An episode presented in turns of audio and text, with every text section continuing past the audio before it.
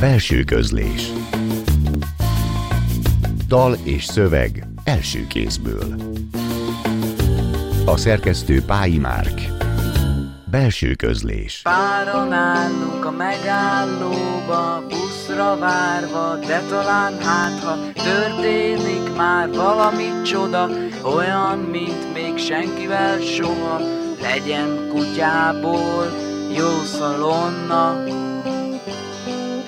S arra nézek, amerre fények, meg az űrlények, kékek és szépek, és megkérdeznek, minek mennek, azok a buszok kellen földnek, ha a holdra mennek, jegyet vesznek. S visszaszólok, menjetek haza, Szaturnuszra, vagy mit tudom én hova, és elfordulok tőlük, mert ma nem kell nekem semmilyen csoda, inkább felszállok a rohadt buszra. Érdekes, hogy egy bizonyos sötétségi szint után az emberek bizonytalanul kezdik szemlélni egymást. Dorst hallgattam. Leszálltam a villamosról, bementem a jól megszokott kis vacsimért az éjjel-nappaliba, ahol szinte törzs vendégnek számítok, bár beláttam két hónappal a nyitás után nem akkora büszkeség. Sétálgattam, és valahogy megijedtem egy mellettem elhaladó taxi nyikorgásától, ami még a Dors mögé is beférkőzött és átjárt.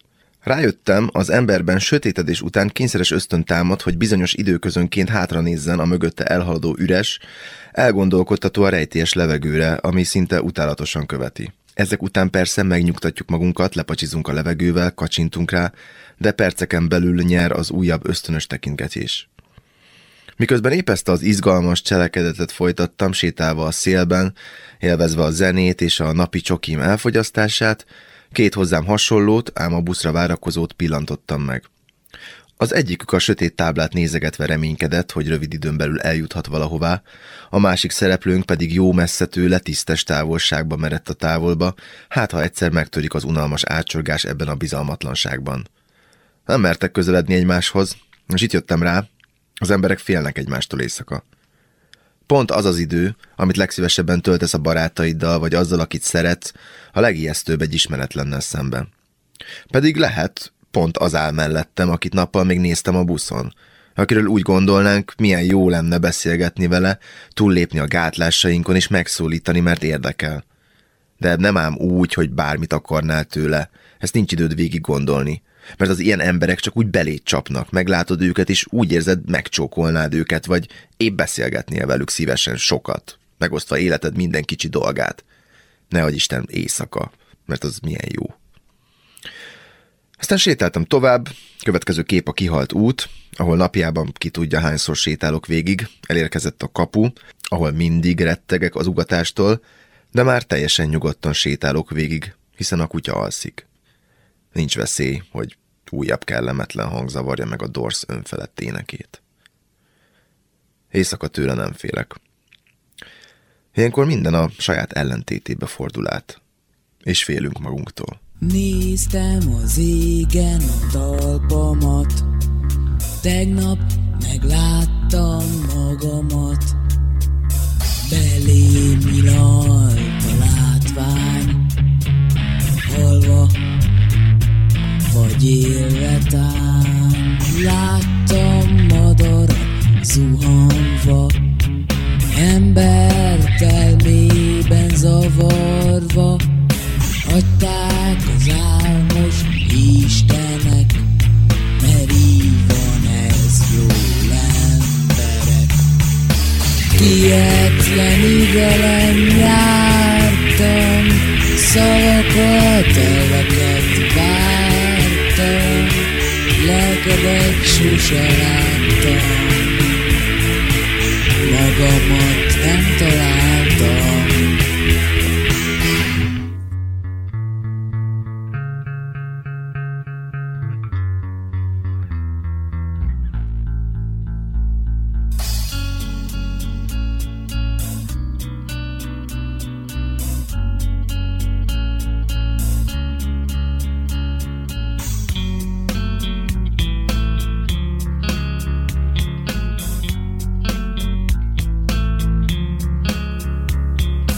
山。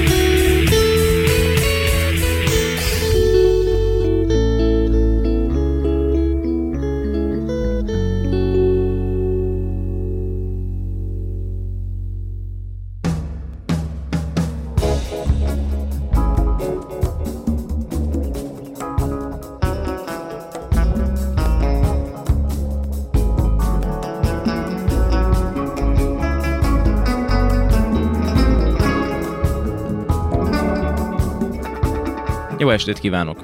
A belső közlés a Klubrádió zenés irodalmi műsorának mikrofonjánál Szegő Jánost hallják. A szerkesztő Pályamárk nevében is köszöntöm Önöket. Mint már hallhatták a fölvezető anyagokból, a mai adásunk különleges, ma van ugyanis a Magyar Kultúra napja. Máskor ebben a műsorban egy írót vagy egy költőt látunk vendégül, aki felolvassa megjelenés előtt álló szövegeit, és magával hozza megmutatja azokat a zenéket is, amelyek élete vagy pályája szempontjából meghatározóak a számára. Vendégeink a magyar, sőt néha a világirodalom élvonalába tartoznak. A Magyar Kultúra napján viszont kivételt teszünk, és már nem olyan alkotókkal foglalkozunk, akik elkezdték már íróként beírni a nevüket a köztudatba, hanem éppen ellenkezőleg amatőr szerzők műveiből hallgatunk meg egy csokorra valót. Azt valljuk ugyanis, hogy a kultúra elsősorban arra való, hogy a hétköznapi emberek könnyebben ragadhassák meg vele életük tapasztalatait, és ezzel is elősegítsék saját személyük kibontakoztatását. Ebben tesznek szolgálatot a hivatásos szerzők, de nem csak ők írnak vagy szereznek zenét, hanem, mint majd a mai adásban látni, pontosabban hallani fogjuk, sokan olyanok is, akik polgári szakmát választanak maguknak. A mai adás külön érdekessége egyrészt az, hogy az adásba elhangzó szövegeket és zenéket szerzőik mind 20 éves koruk előtt alkották meg, ugyanakkor kis remek művekként tekinthetünk rájuk, amelyet felnőtt szemmel visszanézve el is irigyelhetnének akár önmaguktól. Másrészt a mai adásban hallható egy-egy zeneszám szerzői később is alkotóként váltak ismerté, csak éppen más művészeti ágban. Az előbb hallhattak már Göndör László felolvasásában egy szöveget, aki az egész mai adásban a hangját kölcsönzi az elhangzó műveknek. Ez a szöveg a ma kultúra szervezőként dolgozó Zsófia tollából származik, előtte és utána pedig egy Gabó művész néven alkotó, ma már orvosként dolgozó szakember szerzéményeit hallották. Talán már az eddigiekből is látszik, hogy szinte bárki, úgynevezett laikus emberek is közé tehetik érvényes meglátásaikat, az izgalmas rész azonban csak ezután kezdődik. Az amatőr szerzők anyagai között két kakuktojás is felbukkan, neves költők, Paul Celan és Szőcs Géza versei, a halálfúga és az indián szavak a rádióban. Celan versét Sein Gábor műfordítása a magyar irodalom legfontosabb versfordításai közé emelte, és Szőcs versével együtt mindkét mű a kisebbségi tapasztalat és az emberi világ beszűkülésének élményét hordozza magában, amikor már csak a nyelv marad az egyetlen, amelyel valamennyire kifejezhetővé válik, ami velünk történt. Celan verséről elmondható, hogy az egyetlen érvényes vers az Auschwitz és hasonló koncentrációs táborokról, Szőcs Géza verse pedig a legszigorúbb kelet-európai diktatúra Ceausescu Romániájának viszonyait tükrözi. Ezek keretezik tehát a mai adást, amely a Magyar Kultúra Napjának egyében telik, és amely során a két vers között amatőr szerzők remek műveit és amatőr zenekarok remek számait hallgatjuk meg. Most kezdjük is akkor Göndör László felolvasásában, Paul Celan említett versével, a Halálfúgával, Sen Gábor fordításában, utána pedig a Bánfalvi Eszter kvartett, vagyis a Beckwart zenekar számát halljuk, hogy miért, arra is kitérünk utána. A hajnal fekete tejét isszuk este, isszuk délben és reggel, isszuk éjjel, isszuk és isszuk. Sírtásunk a szelekbe, ott nem vagyunk szűken. Egy férfi él a házban, kígyókkal játszik és ír. Írja, míg Németország besötétül, aranyhajadat Margit, ír és kilép a házból, villámlanak a csillagok, és előfüttyenti a kopókat. Előfüttyenti zsidóit. Parancsolom, ássatok sírt a földbe. Ti meg húzzátok, zene kell a tánchoz. Hajnal, fekete teje, téged iszunk éjjel, téged iszunk reggel és délben, téged iszunk este, iszunk és iszunk. Egy férfi él a házban, kígyókkal játszik és ír. Írja, míg Németország besötétül, aranyhajad Margit, hamuhajad Szulamit, sírtásunk az egekbe, ott nem vagyunk szűken. És kiállt. Mélyebbre az ásót ti meghúzzátok, halljam, hogy énekeltek. Megfogja övén a csatot a szemei kékek. Mélyebbre az ásót ti meghúzzátok, míg van, aki táncol. Hajnal fekete tejet téged iszunk, éjjel téged iszunk, reggel és délben téged iszunk, este. Iszunk és iszunk. Egy férfi él a házban, aranyhajad Margit, hamuhajad Szulamit játszik a kígyókkal. És kiállt, lágyabban játszd a halált, a halál német mester, kiállt, sötétebben szóljon a hegedű, aztán mint a füst felszálltok a szélbe. Aztán meglelitek sírotok a felhők között, nem lesztek szűken. Hajnal, fekete teje, téged iszunk éjjel, és téged iszunk délben a halál egy német mester, téged iszunk este, és reggel iszunk, és iszunk, a halál egy német mester, a szemei kékek, ólomgolyóval eltalál, sohasem téved. Egy férfi él a házban, aranyhajad Margit ránk uszítja kopóit, és mi kiástuk a sírt a szélben, kígyókkal játszik, ez az ő álma, a halál, egy német mester. Aranyhajad Margit, hamuhajad Szulamit. ablakon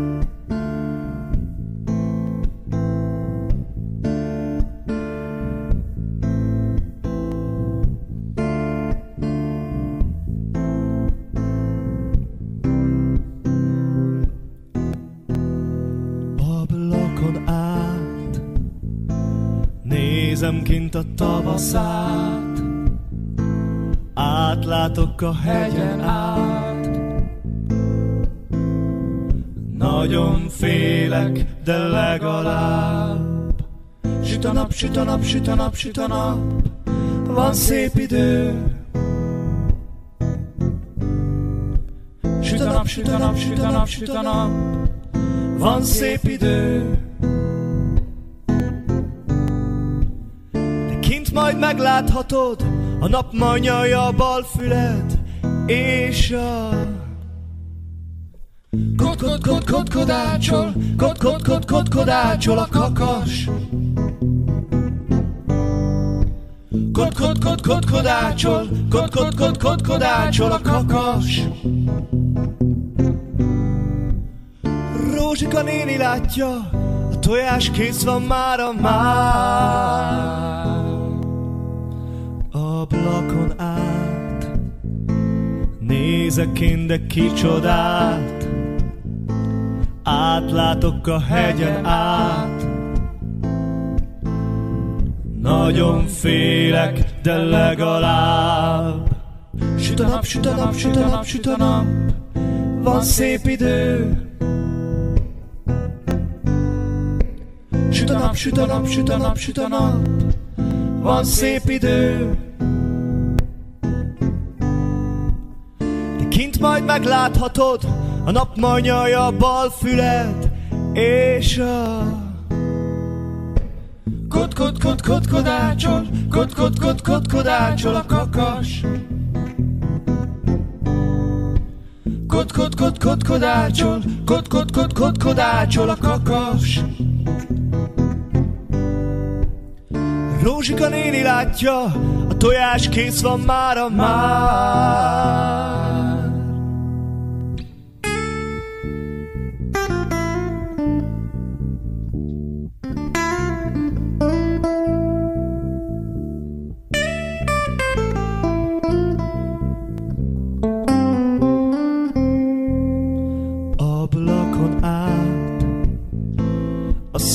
Csinál egy frizurát A cigi füstből karikát.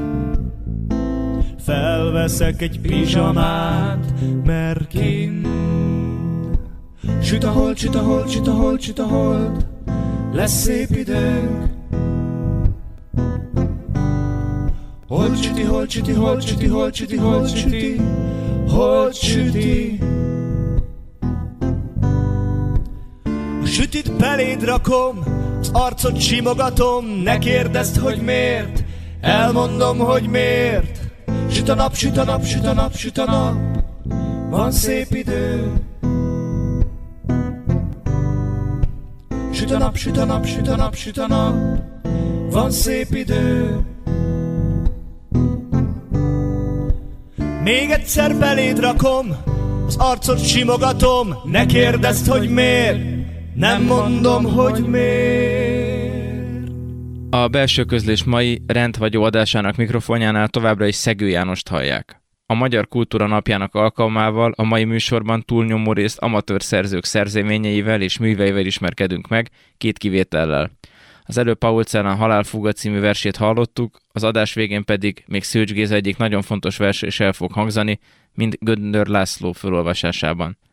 Az imént a Bekvart együttes, vagyis a Bámfalvi Eszter kvartetnek nevezett színészzenekar egyszerű falusi dal című száma szólt, egyrészt annak jegyében, hogy akár csak a mai adásban gyakran a színészek segítenek tolmácsolni, közvetíteni a kultúrát a befogadók felé, másrészt pedig félig meddig ebben az esetben is amatőr zenekarról van szó, hiszen hangszereken prózai színészek játszanak, és sokszor meglepően otthonosan mozognak a zenei előadó művészet területén. Most azonban elkezdődik az a rész, amiről a mai műsorunk tulajdonképpen szól, fiatal amatőr szerzők jobbnál jobb szerzeményeit hallhatjuk. A következőkben először a 90-es évek második felében és az ezredfordulón Budán működött diák zenekar, a Sharon Stones két dala fog szólni, a kettő között pedig Nagy Ádám Beatrix című elbeszélését olvassa föl Göndör László. A ma rendezvényszervezőként dolgozó szerzőnek ez az egyetlen prózai alkotása, amely úgymond meg annyi érdekes dologhoz hasonlóan véletlenül született, és hülyen ábrázolja a szerelmi találkozások lehetséges, kísérteties jellegét. Fontos felhívnunk előtte rá hallgatóink figyelmét, hogy a szövegben a nyugalom megzavarására alkalmas kifejezések, trágárságok is elhangzanak. Bár ezek végig illeszkednek a műirodalmi mondani valójába, és így helyük van a szövegben, a megszokott hétköznapi beszédhez képest gyakrabban találkozhatunk, hogy benne ilyen kifejezésekkel, ezért is érdemes erre előre tekintettel lennünk.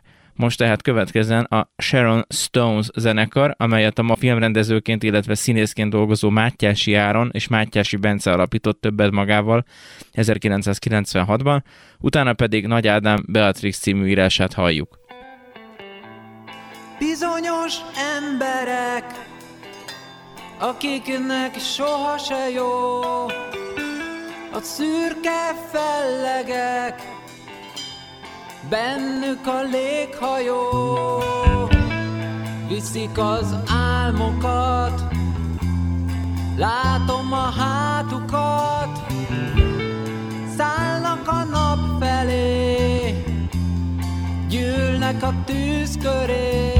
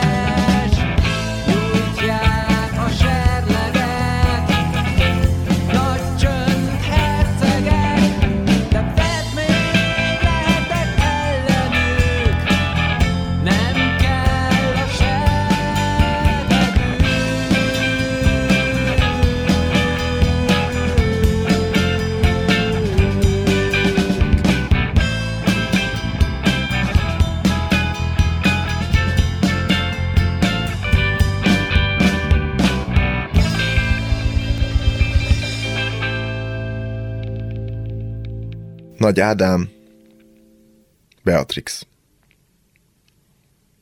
Ittunk. Hárman a rézmában a barátaimmal. Bár ez nem az a tipikus két üveg bor egyszerre fejenként este volt, azért elsörözgettünk, meg egy kis rumot is magunkhoz vettünk. Körülbelül tíz felé járhatott. Kint csonttörő hideg uralkodik már hetek óta, amikor az ember egyre csak nyálazza az ajkát, ami mind jobban kicserepesedik. Az utcákon nedves a beton, pedig nem is esik. Sötét van, és nulla fok alatti tereken mindenki didereg. Menjünk. Zsebre vágom a kezeimet, sálam alá túrom a számat és az államat. Bódult ember méltóságával lassikán megyünk fel a lépcsőn. Ki a rézmából, ki a háborúba. Lófaszt, semmilyen háború nincs kint. Bárhol lehetne éppen, de itt nincs senki és semmi. Csak ő. Azért nincs, mert ő itt van.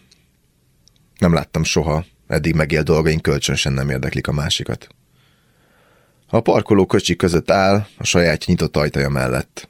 Egy fehér rövid ujjúink van rajta, aminek következtében csak nehezen bír úrá lenni a reszketésén. Nézem őt. Igenlően, lassan pislog egyet.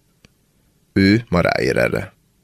Most indul egy elszart technoparti valahol egy elbaszott kis vidéki város diszkójában, húsz ember ha táncol, de mi köztük vagyunk.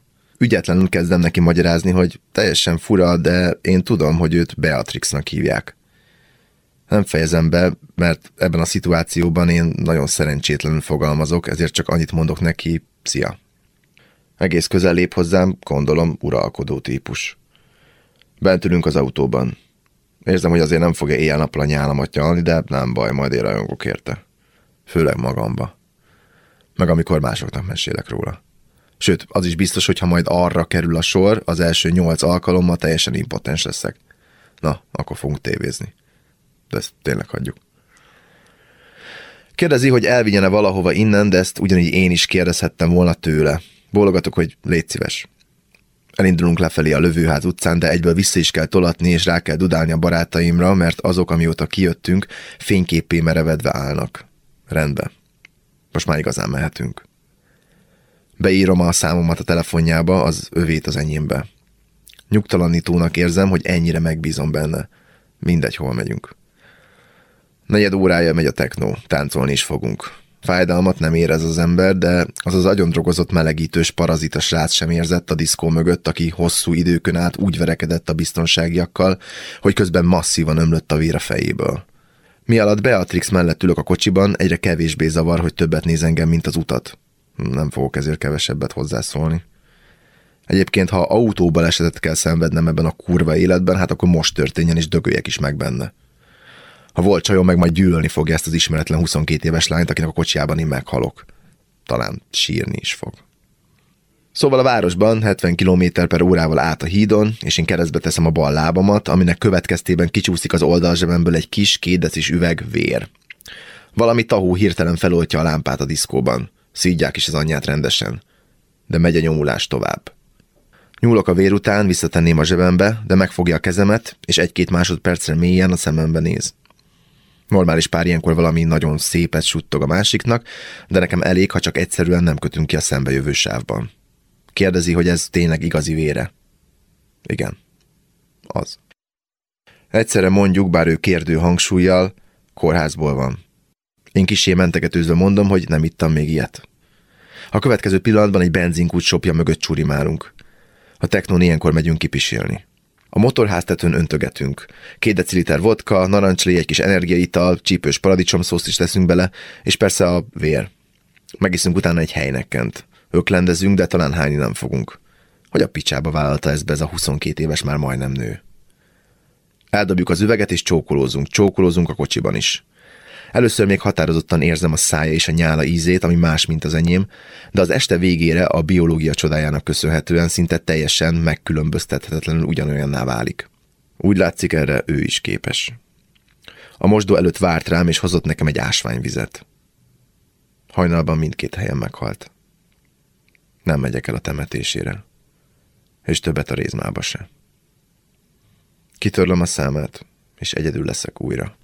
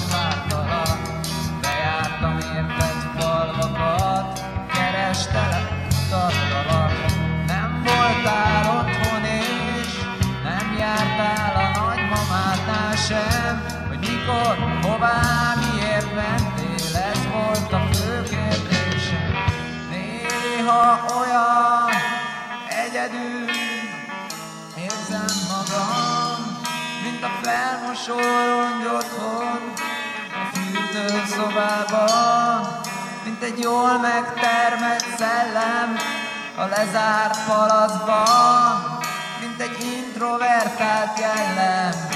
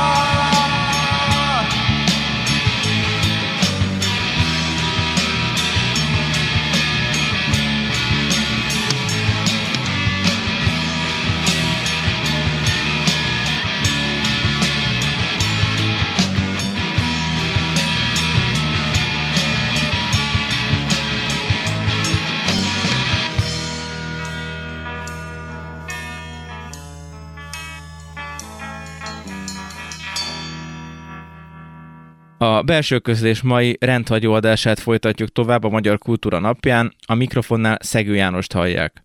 A Sharon Stones zenekar bizonyos emberek és Commerce című dalai, valamint Nagy Ádám Beatrix című novellája után most egy kicsit másfajta, de szintén amatőr zenével és szöveggel fogunk megismerkedni. Két számot fogunk hallani a Sajt nevű együttestől, amely a 2000-es évek második felében adta ki egyetlen stúdióalbumát, valójában azonban magas minősége ellenére sem lépett túl az amatőr zenekarok státuszán. Az énekes Mózer Katalin volt, a mesteren összeélő zenét és magyar szövegeket pedig Tranthan DM Kwan írta, amikor még mindketten kamaszok voltak, mára pedig már mindketten a civil életben helyezkedtek el.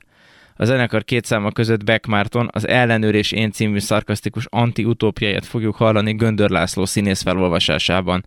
A rövid novella egy olyan hibátlanul működő jövőbe vezet el bennünket, ahol a legapróbb mulasztás is végzetes védségnek minősül. Ha belegondolunk, az ismert történelem során is tanulj lehettünk már néhány ilyen helyzetnek, így aztán láthatjuk, hogy a felnőtt életében vállalati tanácsadóként dolgozó amatőrszerző fiatal korában írott műve igazából valamennyire mindannyiunk megtörtént eseteiről is szól. Következzen most tehát a sajtzenekar, azután pedig Beck Márton, az Ellenőr és Én című írása.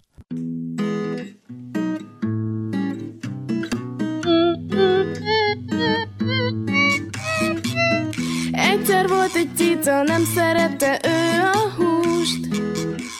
Mert vegetáriánus Gondolta magába, ki kéne próbálni Azt a sárga lyukas ízét, mint az egérreg Mert unja már a banán Cica, cica, cica, miért mész át az úton? Hiszen piros van Azért megyek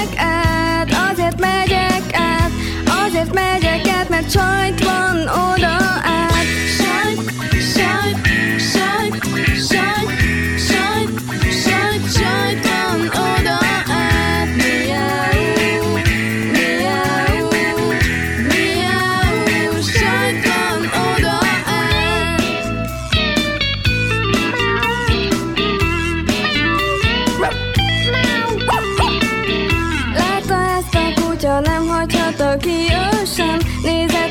feliz. Un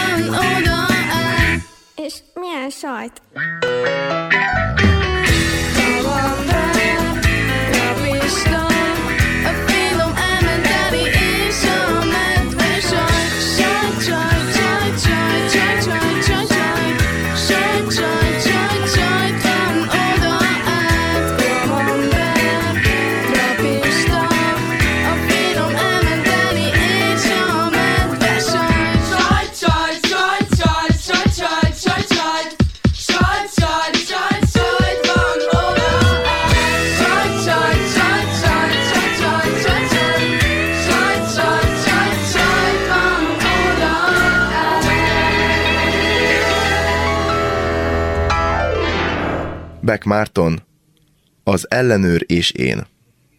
P. Sándor 19 éves fiatalember szokásos vasárnap délelőtti bevásárlására indult. Távirányítóval kinyitotta a magas lakóépület bejárati kapuját, majd egy elegáns mozdulattal ráugrott, vagy inkább rászökkent az önmozgó járdára, mint egy hegyi kecske. Megigazította zakóját, majd belső zsebéhez nyúlt, ellenőrizve elhozta el szintetikus pénztárcáját. Az önmozgó járda a nagy épületek lakóit a legközelebbi buszmegállóig vitte el. A város elitnegyedében elterjedt volt ez a kényelmes és hasznos szerkezet. Naponta több százan, esetleg több ezren is igénybe vették az ingyenes szolgáltatást, melyet a polgármester építetett pár éve. De a vasárnap délelőttökre nem volt jellemző a nagy forgalom. Sándor egyedül utazott, s vele szembe jönni is csak pár embert látott. A hőség az egyedül lét hatására Sándor gondolataiba süppett, és kellemes nosztalgia töltötte el egy olyan élet, illetve korszak iránt, amelyben soha nem élt. Nem értette, hogy mi ez. Tévében látott képek rémlettek fel benne. Gyalogló gyerekek, dohányzó fiatalok, szaladgáló kutyák. Sándor szinte soha nem mozgott, s amióta az önmozgójárda megépült, már a lakásuktól száz méterrel lévő buszmegállóig se sétált. Ezek a hirtelen feltűnő, tévéből merített emlékek Sándornak olyan vadregényesek voltak, mint a 20. századi Budapest belvárosában élő gyermeknek a dzsungel. A veszélyt, az ember önmagára utaltságát látta a régi filmekben. A sodródó tömegben a puszta erő az, ami meghatározza, hogy ki mikor jut fel a buszra, vagy valamely számára ismeretlen tömegközlekedési eszközre. A cigarettát meg egyszerűen nem értette, de a látványos jelenség megragadt emlékezetében, még ha nem is tulajdonított neki különösebben nagy jelentőséget. Szeme a távolba merett, a kékes égbolton legeltette tekintetét. Csak a buszmegállóban ocsudott fel gondolataiból.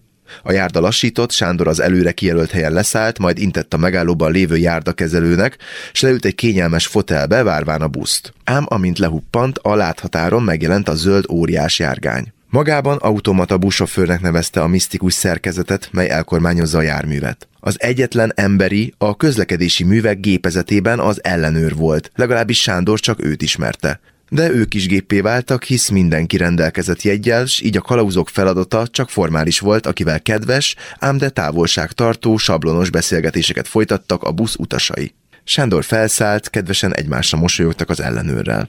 Ismerték egymást, hisz általában vasárnap délelőttönként ugyanazon a buszon szoktak utazni. Sándor szó nélkül, magabiztos kézmozdulattal nyúlt zakója belső zsebe felé, hogy elővegye pénztárcáját, illetve abból jegyét.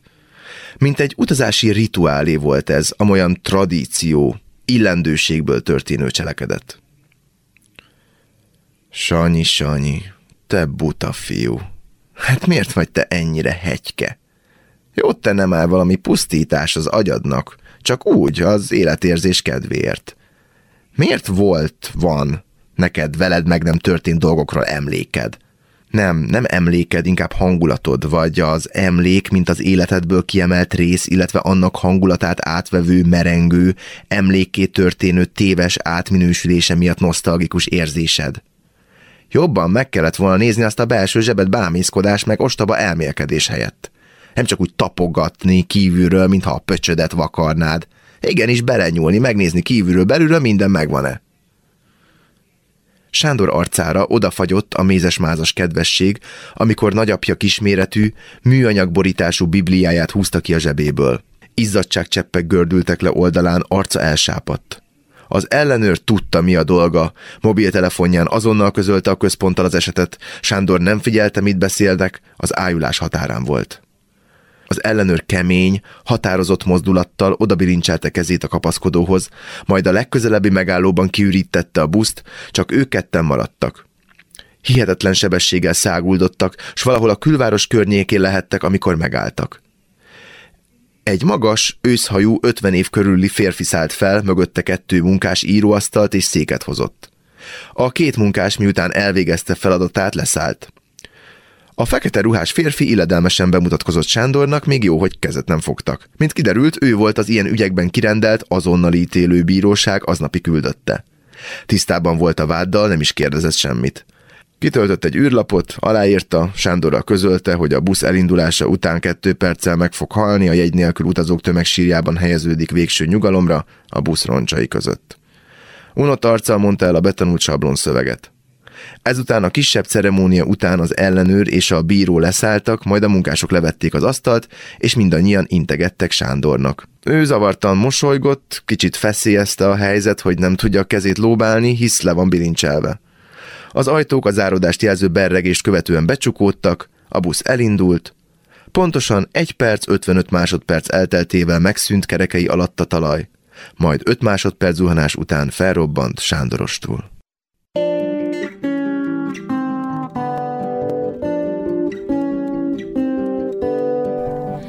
Vadász repülők a világ végén, a számot más nem érti meg. Előre szólok, hogy magamnak írtam, hogy egy kis cica a legisleg.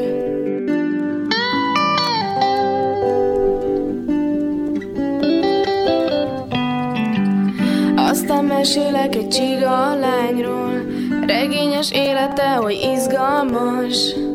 És a tök maggal négyen a világ sem olyan hatalmas. Mert mindenki hülye, csak mi vagyunk, csak mi vagyunk. Nem látja senki, csak mi vagyunk, csak mi vagyunk. Nem értik, miről szól a szám, csak mi vagyunk, csak mi vagyunk. Mert mindenki hülye, csak mi vagyunk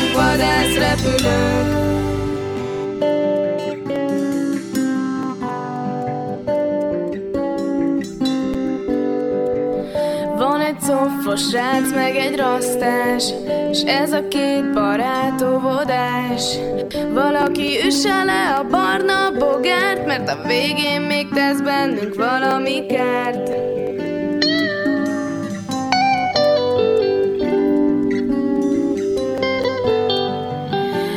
Süti agyú van még hátra, és köztük én vagyok az egyetlen ufó. És most jöhet a vakú villanás, a basszus, a szólógitár és a bongó. Mert mindenki hülye, csak mi vagyunk, csak mi vagyunk. Nem látja senki, csak mi vagyunk, csak mi vagyunk.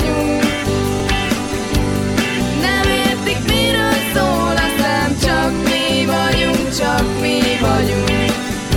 Mert mindenki hülye, csak mi vagyunk vadászrepülők.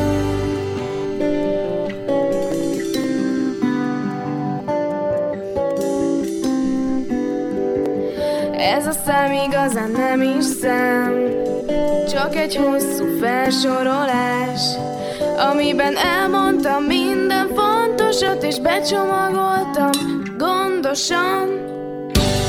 Mindenki hülye, csak mi vagyunk, csak mi vagyunk. Nem látja senki, csak mi vagyunk, csak mi vagyunk. Nem értik, miről szól a szám, csak mi vagyunk, csak mi vagyunk. Mert mindenki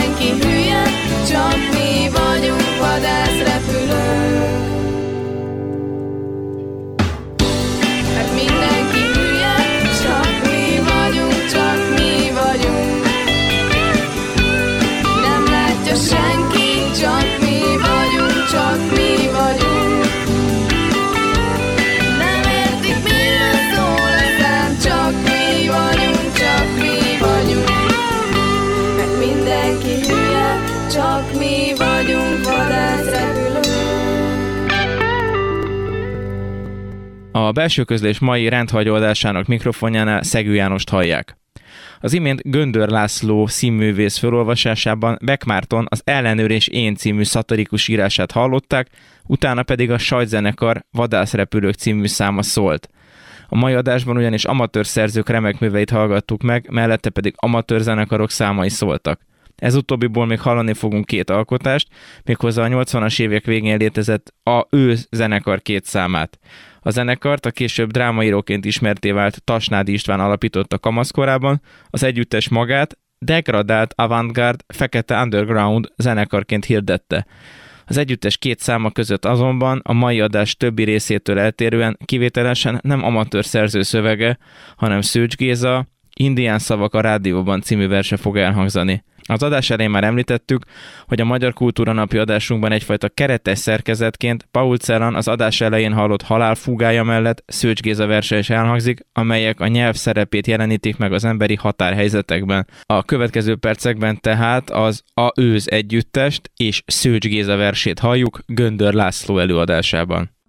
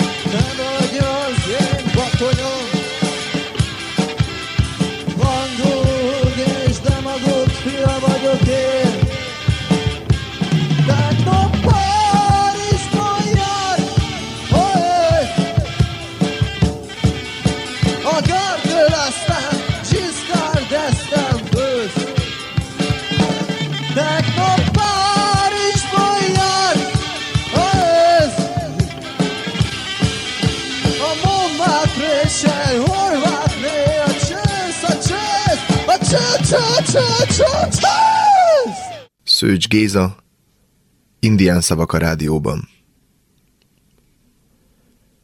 Az indiánok nem hagynak cserben minket. Mások igen, de ők nem hagynak cserben minket. Ha tudták volna, mi is lesz Segesvárnál, de hát nem tudták, mi lesz Segesvárnál, biztosan eljöttek volna ők is. Egyesek tudták volna, hogy jönnek ők is. Bemmapó, jönnek az indiánok, mondták volna. Egy reggel Bemmapónak ezt mondták volna. A Bering szoroson át. A Bering szoroson át. Indián lovas csapat érkezik, áttör egész Szibérián, átvágja idáig magát, segítségünkre jő, az őrnagyurak így beszéltek volna, csákójukat a magasba dobálták volna. Indián testvérem, nekünk már rezervátumunk sincsen. Gettó. Bantusztán. Rezervátum jól fogna sokszor, egyik sincs. Összeverődik törzs a cukrászdában, sokáig ácsorgunk a cukrászdában. Kisasszony, ne sajnálja azt az indiánert, így szólunk, s magunkban azt gondoljuk, de magunkban igazán azt gondoljuk. Egy napon néhány indián, a Bering szorosan át, akármilyen szorosan át, segítségünkre jön majd. Segítségünkre jön majd, átvágja hozzánk magát. Az indiánok nem hagynak cserben senkit. Az indiánok nem hagynak cserben minket.